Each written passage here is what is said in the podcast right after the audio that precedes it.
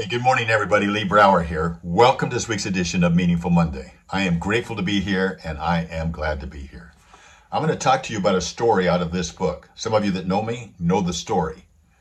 But Lynn Twist has had a huge impact on Lori and my life. Her story of she was the number one fundraiser for the Hunger Project in the world, I believe, and she had done work around the world helping to eliminate hunger. And she had a hunger to meet Mother Teresa. That had been a, an ambition of hers. And so, in that ambition to meet Mother Teresa, she was in New Delhi for a worldwide conference, had told a friend who knew a friend, and she had somehow made arrangements for her to meet Mother Teresa. There was a note that came in says she can meet with you at six o'clock tonight. So Lynn cleared her schedule and she got a driver and it took him 45 minutes to find the place, but they got there on time. She gets out of the car into this humble, humble building. And on the steps, she picks up what was just, she thought was some newspapers, but inside was a little baby, a newborn baby, little girl.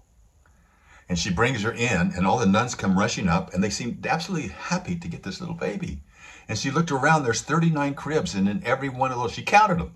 Every night, every one of those cribs had at least one or two babies in it. And then on the floor, there was another 11 little two year olds just playing, one to two year olds playing on the floor. They had what, what that 51 counting the new baby. And so they said Mother Teresa's out. She went to bail out two teenage girls who had been arrested for prostitution. And she's bringing them back to the orphanage so they can work and help out there. So she waited, but she got to help. She got to wash the baby. She got to sing with the nuns. She got to take care of these little children. But then she looked down the hallway, and here comes Mother Teresa. She was so overwhelmed, she kind of got up to her and she fell to her knees. And she went to kiss her feet. And Mother Teresa lifted her up. They went into a little room that was very austere, had a wooden table, two, two wooden chairs, and they started talking. And Mother Teresa, she said, I was so impressed because Mother Teresa knew my name. She knew about the Hunger Project. She knew about the work that was being done. And we were just getting into the most amazing spiritual feeling experience that she said I'd ever had. And all of a sudden she hears a, a rustle. And she said, I smelled them before I heard them. All the perfume, but a grotesque looking couple, big, came charging through the door and adorned in all their riches and clothing and everything, and stuck a camera in Lynn's face and said, Take a picture. We didn't get a picture when we were in here. Picked Mother Teresa up, put her between the two of them, and stood there. They took her, took her picture. Mother Teresa was mortified. And then so then the lady says, Wait a second. She wasn't looking up, she wasn't looking at me. And then she says, Take another one. And she reaches down, lifts Mother Teresa's Mother Teresa's chin up so that she's looking at her. And you can imagine. So they take the picture, they leave without saying thank you, they leave without saying a word, and they're gone. And Mother Teresa sat right back down, went to business. But Lynn was raging inside. She was mortified, one, how could they do that to Mother Teresa? Two, they interrupted my visit with Mother Teresa. And she was, it, it ruined the moment for her.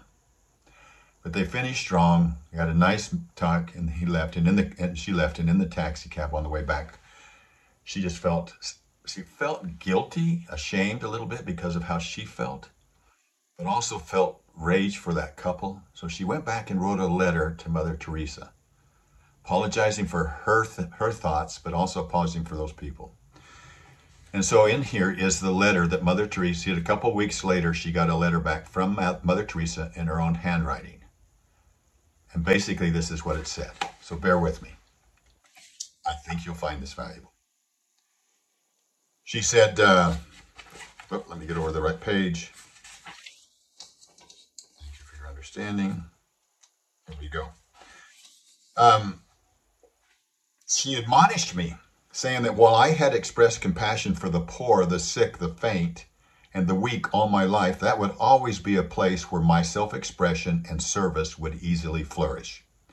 The vicious cycle of poverty, she said, has been clearly articulated and is widely known. What is less obvious and goes almost completely unacknowledged is the vicious cycle of wealth. There is no recognition of the trap that wealth so often is and of the suffering of the wealthy. The loneliness, the isolation, the hardening of the heart, the hunger and poverty of the soul that can come with the burden of wealth.